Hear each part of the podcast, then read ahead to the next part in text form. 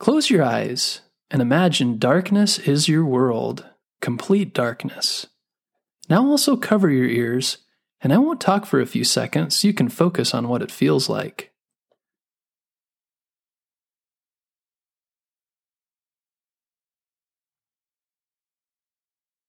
Can you imagine what it would be like to not be able to see or hear? Your world would be completely dark and silent. How would you talk to your friends and family? How would you eat?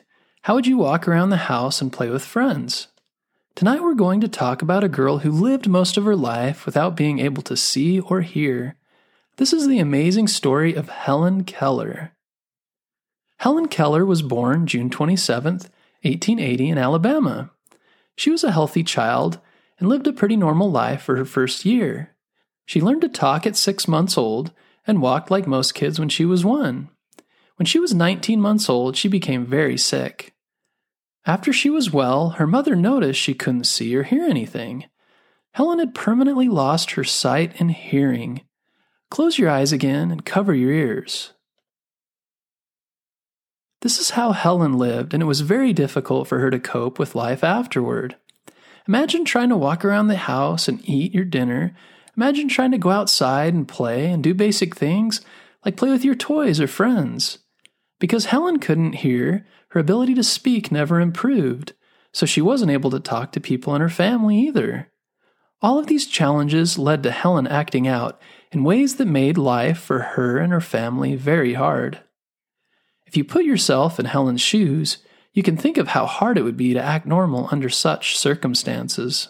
Helen would often kick and pinch her family members. When she was angry, she would fall on the floor and scream and yell. At the dinner table, she grabbed food off their plates.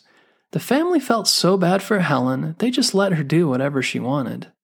They didn't know how to deal with a child who couldn't see or hear. Some friends and family said they should send her away because she was causing so much trouble for the family, but her parents loved her too much to do that. One day, her mother was reading about another child who was blind but received help from Alexander Graham Bell. Alexander Graham Bell was also known for the invention of the telephone. They met him, and he recommended they go to a school called the Perkins Institute for the Blind in Boston, Massachusetts. They traveled there, and for the first time, they met Anne Sullivan. Anne agreed to move to Alabama to help Helen. Anne first taught Helen sign language. Sign language is where you move your hands and fingers in different ways to communicate words. For example, if you want to say you, you point. If you want to eat, you motion towards your mouth with your fingers.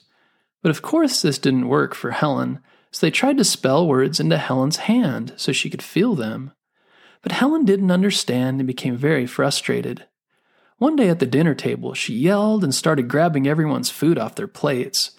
Anne took control of the situation and had everyone leave the room.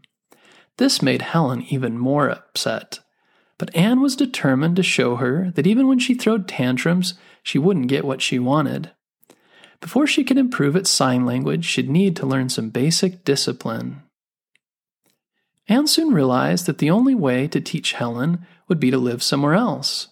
So they got in a carriage and rode circles around the family's home for a while, and then they stopped at a small home nearby.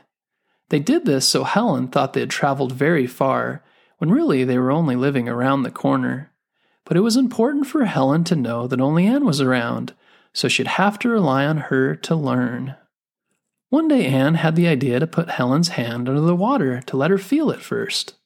Then she held her hand out and spelled W A T E R into her hand with sign language. She did this over and over until it clicked for Helen that she could use these hand signs to communicate with others. She spelled the word back into Anne's hand. Helen became very excited. By that evening, they learned 30 new words. Once Helen could learn to communicate, she wasn't as frustrated. Often, when someone's angry or acts out in ways we don't understand, they may do this because they aren't understood. Before you judge others and criticize them, first try to understand why they may be behaving this way. Anne did this with Helen, and it completely changed her life. With Anne's help, Helen continued to learn new signs and eventually learned to read books using Braille. Braille is bumps on a page that represent words. When a person cannot see, they can feel the words instead. For example, the letter A is a single dot, and the letter B is two dots. Helen also attended a school in Boston for other children who were deaf. She really wanted to be able to speak and for many years worked on improving this ability. She was also determined to go to college, but it was very expensive, so she wasn't sure how to make it happen. Around this time, she met Mark Twain, the famous American author who wrote books like Tom Sawyer and Huckleberry Finn. They became good friends, and Twain introduced her to a wealthy friend who decided to pay for her college. Helen attended and later graduated college, a major achievement for someone who was deaf, and especially for someone who was deaf and blind. Helen later wrote a book about her life and traveled and spoke to others about her experiences and ways to improve the world for people with disabilities.